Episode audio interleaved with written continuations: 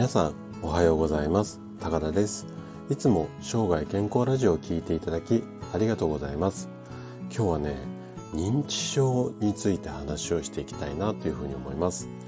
で私ぐらいの年齢まあ50代ぐらいになったらすごく気になったりだとかあとまあ若いうち30代40代の方でも気になるのが多分認知症にならないようにこう予防したいっていう、まあ、この辺りの話題って結構気になる方が多いんじゃないのかなっていうふうに思います。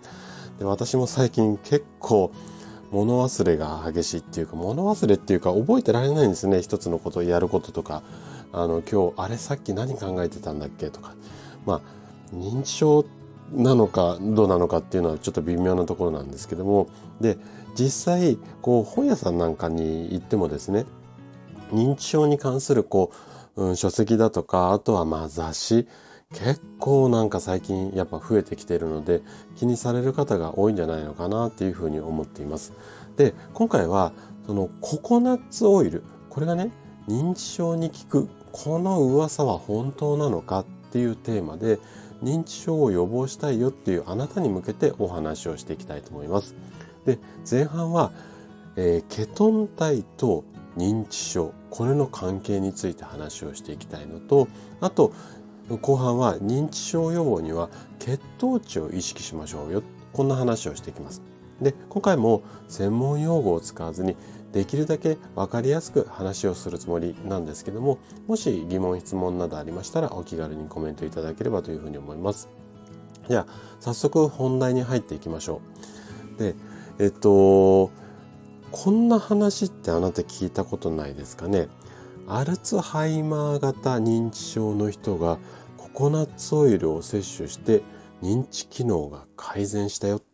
で、少し前には結構この情報ってまあ流行ってたっていうか皆さん結構気にされていてココナッツオイルこれがねかなり注目を浴びた時期っていうのがあったんですよ。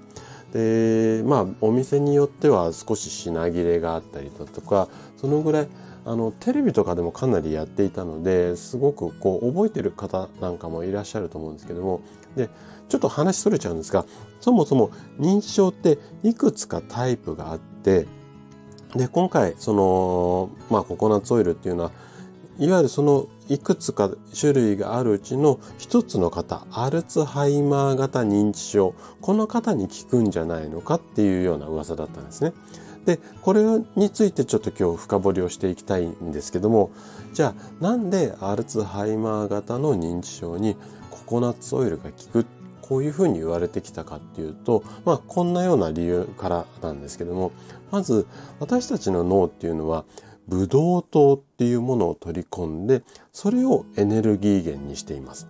で、アルツハイマー型の認知症、これが進行すると、このブドウ糖の取り込み、これが上手にできなくなる。ここまではあの医学的に解明されているんですよ。で、この絵が取り込めなくなって脳の認知機能が低下してアルツハイマー型の認知症っていうことになるという理屈なんですね。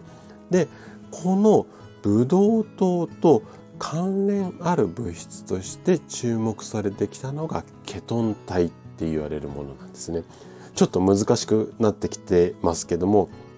でさっきのそのブドウ糖の取り込みっていうのができないからアルツハイマー型認知症になると。でそのブドウ糖と関連あるのがこのケトン体っていうものでそのケトン体っていうのは、えー、とどういったものかっていうと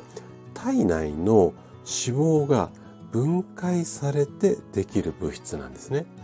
で、ブドウ糖とともに体のエネルギー源となるんですよ。なので脳にこのケトン体っていうのを取り込めばアルツハイマー型の認知症にの、まあ、アルツハイマー型の認知症の予防につながるんじゃないのかっていう理屈でココナッツオイルっていうところがうん、注目されたんですね。ただこの効果っていうのは医学的に見るとちょっとこうはっきり証明はされていないんですよ。